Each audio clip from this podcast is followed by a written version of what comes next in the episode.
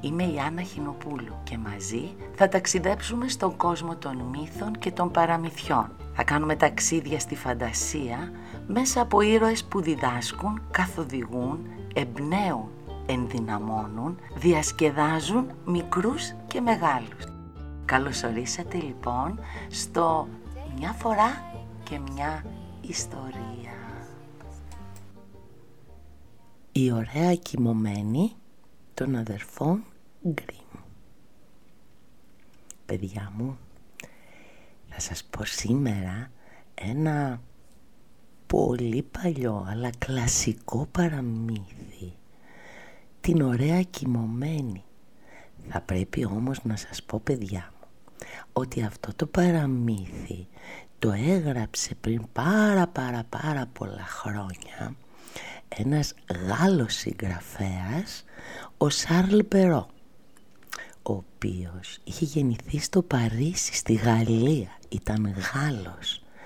Και μετά από πολλά χρόνια, πάρα πολλά χρόνια, το ξαναέγραψαν οι αδερφοί Γκριμ που ήταν και δύο αδέρφια συγγραφείς και αυτοί αλλά ήταν Γερμανοί.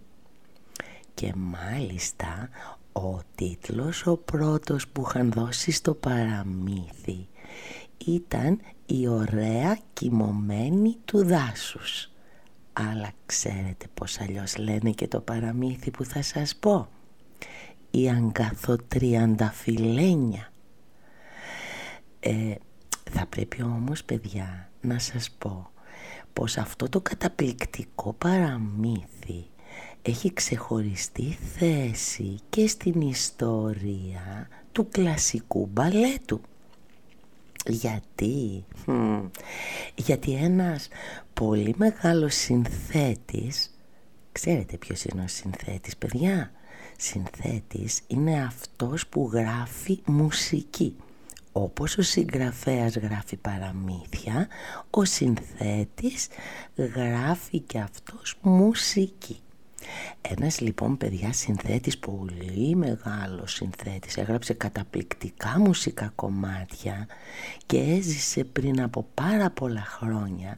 Ο Τσαϊκόφσκι συνέθεσε παιδιά την ωραία κοιμωμένη σε μουσική για μπαλέτο γιατί παιδιά θα πρέπει να ξέρετε ότι πολλές φορές και κάποιοι συνθέτες ακούνε τα παραμύθια και όσα τους αρέσουν τόσο πολύ τους εμπνέουν και τα κάνουν μουσική.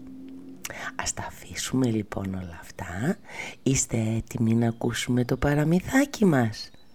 Τέλεια. Καθόμαστε λοιπόν αναπαυτικά και το παραμύθι ξεκινάει. Μια φορά και έναν καιρό, πριν από πάρα πολλά χρόνια, ζούσαν ένας βασιλιάς και μια βασίλισσα που κάθε μέρα αναστέναζαν και έλεγαν Ας είχαμε ένα παιδάκι, αχ, ας είχαμε κι εμείς ένα παιδάκι. Τα παρακάλια τους όμως παιδιά μου δεν ακούγονταν. Αλλά μια μέρα που η βασίλισσα λουζόταν και έκανε το μπάνιο της στη λίμνη ένας βάτραχος βγήκε από τα νερά, την πλησίασε και της είπε «Κουακ, κουακ, κουακ, κουακ, θα γίνει όπως το λαχταράς και πριν περάσει ένας χρόνος θα φέρεις στον κόσμο ένα κοριτσάκι». Πράγματι παιδιά έτσι και έγινε η βασίλισσα γέννησε ένα κοριτσάκι πανέμορφο και ο βασιλιάς από τη χαρά του δεν ήξερε πια τι να πρωτοκάνει. Και έτσι έστησε μια τεράστια και πολύ φοβερή γιορτή. Και δεν κάλεσε μονάχα τους συγγενείς, τους φίλους και τους γνωστούς του, αλλά και τις σοφές γερόντισες για να καλωσορίσουν το παιδί και να το προστατεύουν στη ζωή του και να του πούνε τις ευχές του, τις νονές δηλαδή. Παιδιά, οι γερόντισες αυτές οι σοφές ήταν δεκατρεις. Ο βασιλιάς για να τις ευχαριστήσει έβγαλε χρυσά πιατάκια, χρυσά πυρούνια, ποτήρια. Είχε όμως δώδεκα, από δώδεκα τα έβαλε στο τραπέζι. Έτσι λοιπόν τη μία τη σοφή τη γερόντισα την άφησε απ' έξω. Κάλεσε μόνο τις δώδεκα. Τέτοιο πλούσιο τραπέζι, τέτοια λαμπρή γιορτή δεν είχε ξαναγίνει. Και όταν όλα τέλειωσαν, οι μάγισσες και οι γερόντισες μοίραναν το κορίτσι και του δώσαν τα δώρα τους. Η μία του χάρισε αρετή η άλλη ομορφιά, η τρίτη πλούτη αμύθιτα. Κι έτσι, κι έτσι στο τέλος το κοριτσάκι απόκτησε από την κούνια του όλα όσα μπορεί να λαχταρίσει η ψυχή του ανθρώπου. Όταν οι έντεκα είχαν τελειώσει τις ευχές τους, μπήκε παιδιά η δέκατη τρίτη θυμωμένη που δεν την είχαν προσκαλέσει στη γιορτή. Και δίχως να χαιρετήσει ή να κοιτάξει κανέναν φώναξε με δυνατή φωνή. Μόλις κλείσει τα δεκαπέντε, η θυγατέρα του βασιλιά θα τρυπήσει το δαχτυλό της στο αδράχτη της και θα πεθάνει. Και δίχως άλλη λέξη παιδιά γύρισε και έφυγε πάγωσαν όλοι. Δεν έλεγε κανένας τίποτα. Κατατρώμαξαν. Και τότε παιδιά έκανε ένα βήμα μπροστά η δωδέκατη σοφιγερόντισσα που ως τότε δεν είχε προλάβει να ευχηθεί για το μωρό και βέβαια δεν μπορούσε να σβήσει την κατάρα που της έδωσε η δέκατη τρίτη αλλά μπορούσε να την αλλάξει λίγο, να την κάνει πιο ελαφριά. Γύρισε λοιπόν και ευχήθηκε το εξής. Δεν θα είναι θάνατος, αλλά ύπνος. Εκατό χρόνια θα κοιμηθεί η πριγκίπισσα και όλο το βασίλειο και ύστερα θα ξυπνήσει και η βασιλοπούλα και το βασίλειο. Ο βασιλιάς παιδιά που ήθελε να προστατέψει την πολύ αγαπημένη του κόρη έβγαλε διαταγή να κάψουν όλα τα αδράχτια που υπήρχαν στο βασίλειό του. Και το κορίτσι μεγάλωνε και οι ευχές όλες βγήκαν αληθινές. Ήταν όμορφο, ήταν ευγενικό, ήταν καλό, ήταν σεμνό, ήταν έξυπνο. Τα είχε όλα αυτά που τις είχαν πει οι σοφές γερόντισες. Όταν όμως έκλεινε τα 15 χρόνια, ο βασιλιάς και η βασίλισσα έπρεπε να λείψουν από το παλάτι και η πριγκίπισσα ήταν ολομόναχοι έδωσαν εντολή στη δασκάλα της που καθόταν μαζί της να μην την αφήσει να βγει έξω από το παλάτι γιατί θυμούντουσαν τα λόγια της γερόντισσας. Οπότε η πρίγκιπισσα που ήταν ολομόναχη άρχισε λοιπόν να τριγυρίζεις σε όλα τα δωμάτια και να ψάχνει παντού να εξερευνά το παλάτι αφού δεν είχε κάτι άλλο να κάνει. Έφτασε στο τέλος στον πιο ψηλό πύργο και ανέβηκε στη στενή στριφογυριστή σκαλίτσα ώσπου, ώσπου έφτασε πάνω πάνω σε μια μικρή πορτούλα.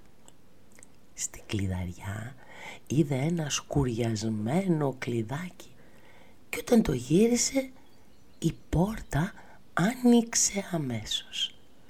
Και τι να δει μπροστά της η βασιλοπούλα μας. Μια γερόντισα καθόταν μέσα στην καμαρούλα, στριφογύριζε το αδράχτη και έγνεθε κλωστή.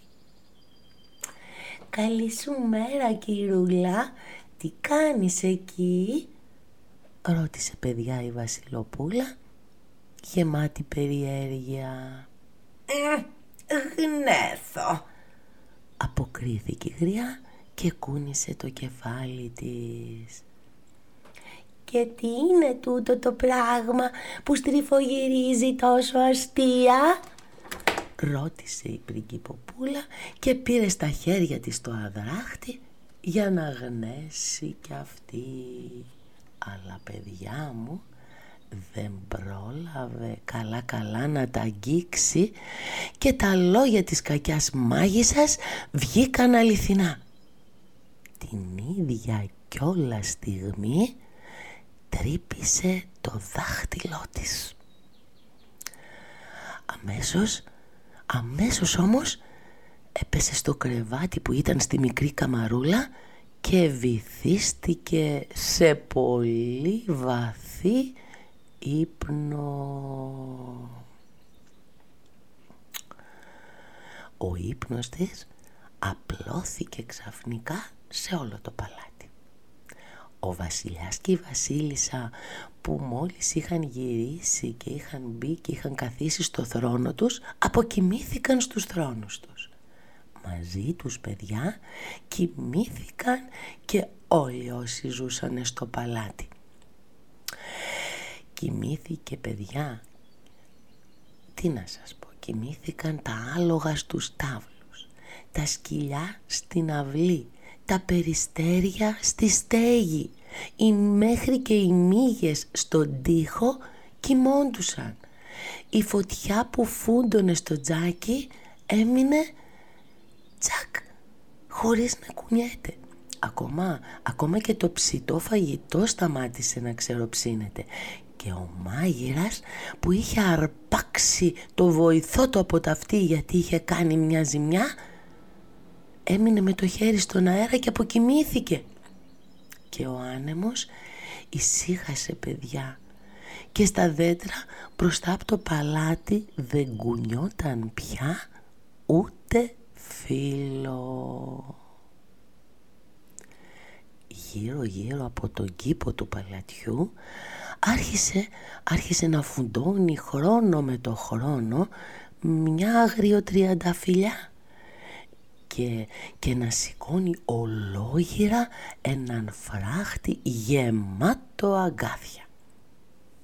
Στο τέλος ψήλωσε τόσο που έκρυψε όλο το παλάτι και τους τάβλους και τους κήπους και τίποτα δεν φαινόταν απ' έξω ούτε καν τις σημαίες και τα λάβαρα που ήταν στη στέγη του. Ο κόσμος όμως παιδιά μου θυμόταν την ιστορία της κοιμισμένης πεντάμορφης και ως τα πέρατα της γης όλοι μιλούσαν για την τριανταφυλένια γιατί έτσι είχαμε πει ότι την έλεγαν την κοιμισμένη πριγκίπισσα. Πότε πότε λοιπόν ερχόντουσαν βασιλόπουλα από όλα τα βασίλεια του κόσμου και προσπαθούσαν να περάσουν το αγκαθωτό φράχτη και να μπουν μέσα στον κοιμισμένο πύργο για να δούνε την πριγκίπισσα που είχαν ακούσει ότι ήταν πανέμορφη. Αλλά κανείς δεν τα κατάφερνε. Γιατί... Αχ παιδιά μου, γιατί τα τριαντάφυλλα είχαν μπερδευτεί τόσο πολύ μεταξύ τους. Λες και, και είχαν χέρια και κρατιούνταν σφιχτά και δεν άφηναν κανέναν να περάσει και ήταν και γεμάτα αγκάθια. Έμεναν έτσι παιδιά οι πρίγκιπες καρφωμένοι στα αγκάθια από τις αγριοτριανταφυλιές που έκαναν τον τοίχο γύρω γύρω από το παλάτι και πέθαιναν ο ένας μετά τον άλλον δεν μπορούσαν να προσπεράσουν να μπουν μέσα. Που παιδιά μου πέρασαν πολλά πολλά χρόνια. Και μάλιστα θα σας πω πέρασαν εκατό χρόνια. Θυμάστε την κατάρα που είχε πει η γερόντισα η δέκατη τρίτη. Έτσι λοιπόν πέρασαν λοιπόν εκατό χρόνια και τότε ένα βασιλόπουλο έτυχε να περνάει από τη χώρα. Καθώς προχωρούσε, άκουσε ένα γέρο μπροστά στο φράχτη με τις αγριοτριανταφυλιές να διηγείται την ιστορία. Πως τάχα. Πίσω από τα αγκάθια ήταν κρυμμένος ένας πύργος και μέσα εκεί κοιμόταν μια πεντάμορφη βασιλοπούλα που την έλεγαν τριανταφυλένια και πως είχαν περάσει εκατό χρόνια κιόλας που κοιμόταν και πως μαζί της κοιμόταν και ο βασιλιάς και η βασίλισσα και όλοι οι παλατιανοί. Και μάλιστα παιδιά ο γέρος έλεγε ότι αυτό το είχε ακούσει από τον παππού του και αυτός από το δικό του παππού και ότι πολλοί πρίγκιπες είχαν προσπαθήσει να μπουν στον κοιμισμένο πύργο αλλά είχαν καρφωθεί στα αγκάθια. Ο νεαρός πρίγκιπας που τον άκουσε να τα λέει τότε γύρισε και είπε «Εγώ δεν φοβάμαι, θα μπω μέσα να δω την τριανταφυλένια». Ο γέρος παιδιά προσπάθησε να το σταματήσει αλλά ο πρίγκιπας δεν άκουγε κουβέντα. Άρχισε λοιπόν το Βασιλόπουλο να πλησιάζει το φράχτη. Ξαφνικά όμως έβλεπε ότι μόνο όμορφα και ευωδιαστά τριαντάφυλλα συναντούσε μπροστά του που μόλις πήγαινε να περάσει ανοίγανε δρόμο. Και καθώς περνούσε του κλείναν το δρόμο από πίσω του τον ανοίγανε να περάσει ο πρίγκιπας και από πίσω του ξανακλίνανε έτσι λοιπόν έφτασε στην αυλή του παλατιού παιδιά και είδε τα άλογα να κοιμούνται τα κυνηγόσκυλα και αυτά ξαπλωμένα να κοιμούνται παιδιά στη σκεπή είδε τα περιστέρια να έχουν βάλει το κεφαλάκι τους κάτω από τα φτερά τους και να κοιμούνται και αυτά. Όταν μπήκε μέσα στο παλάτι παιδιά, οι μύγες κοιμώντουσαν στους τοίχους. Ο μάγειρας είχε ακόμη το χέρι σαν να ήθελε να αρπάξει το νεαρό βοηθό του και η μαγείρισα κοιμόταν κρατώντας ακόμα στα χέρια της τη μαύρη κότα που ήθελε να την ξεπουπουλήσει. Προχώρησε παιδιά και στην αίθουσα του θρόνου και είδε και το βασιλιά με τη βασίλισσα καθισμένους στους θρόνους τους να κοιμούνται κι αυτοί. Συνέχισε να προχωρεί κι άλλο κι άλλο και ήταν τόση ησυχία που μπορούσε να ακούσει παιδιά μου την ίδια του την ανάσα. Ώσπου, ώσπου έφτασε στον πιο ψηλό πύργο και όπως άνοιξε την πορτούλα και μπήκε στο μικρό δωμάτιο είδε την τριανταφυλένια. Ήταν ξαπλωμένη στο κρεβάτι και ήταν τόσο όμορφη παιδιά που το βασιλόπουλο δεν μπορούσε να ξεκολλήσει τα μάτια του από πάνω της. Και μαγεύτηκε τόσο πολύ που τελικά έτσι όπως την έβλεπε να κοιμάται έσκυψε και της έδωσε ένα φιλί. Μόλις τη φίλησε η κοπέλα ξύπνησε άνοιξε τα μάτια της και κοίταξε γλυκά το νέο. Παιδιά, η κατάρα είχε τελειώσει. Η Βασιλοπούλα σηκώθηκε, πήρε από το χέρι το Βασιλόπουλο και κατέβηκαν μαζί στη μεγάλη αίθουσα. Και τότε παιδιά ένας, ο ένας μετά τον άλλον ξυπνούσαν και οι υπόλοιποι. Ο βασιλιάς, η βασίλισσα, όλοι οι αυλικοί και κοιτούσαν απορριμμένοι αλλά χαρούμενοι. Τα άλογα στην αυλή ανασηκώθηκαν και κουνιόντουσαν να ξεμουδιάσουν μετά από εκατό χρόνια κινησίας. Τα κυνηγόσκυλα πηδούσαν και γάβγιζαν τα περιστέρια στη σκεπή. Άρχισαν να πετάνε. Έβγαλαν τα κεφαλάκια τους από τις φετερούγες τους. Οι μύγες τους τείχους άρχισαν να κουνάνε τα φτερά τους. Η φωτιά στην κουζίνα ξαναζωντάνεψε μόνη της. Το φαγητό συνέχισε να ψήνεται.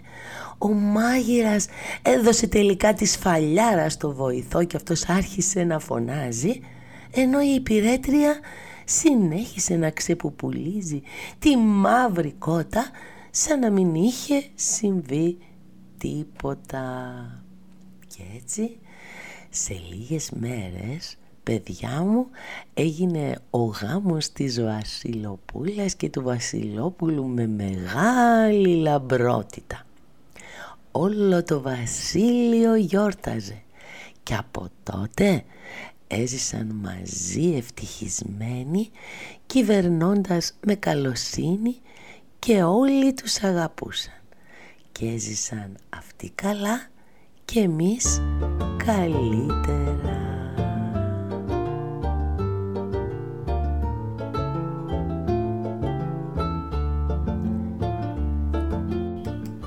Σας άρεσε παιδιά μου το παραμύθι; Θα πρέπει λοιπόν να σας πω παιδιά μου ότι αυτά είναι τα παλιά κλασικά παραμύθια όπου μιλάνε τα ζώα υπάρχουν ράιδες, υπάρχουν σοφές γερόντισες, υπάρχει το καλό και το κακό, αλλά στο τέλος η αγάπη όλα τα νικάει.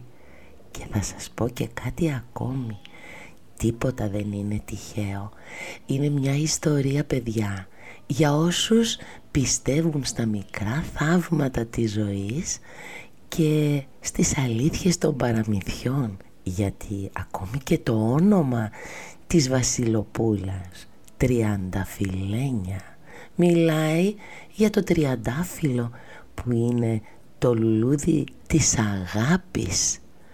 Όλα λοιπόν μας δείχνουν και μας οδηγούν ότι ό,τι και αν γίνει πάντα στο τέλος η αγάπη είναι αυτή που είναι η πιο δυνατή από όλα.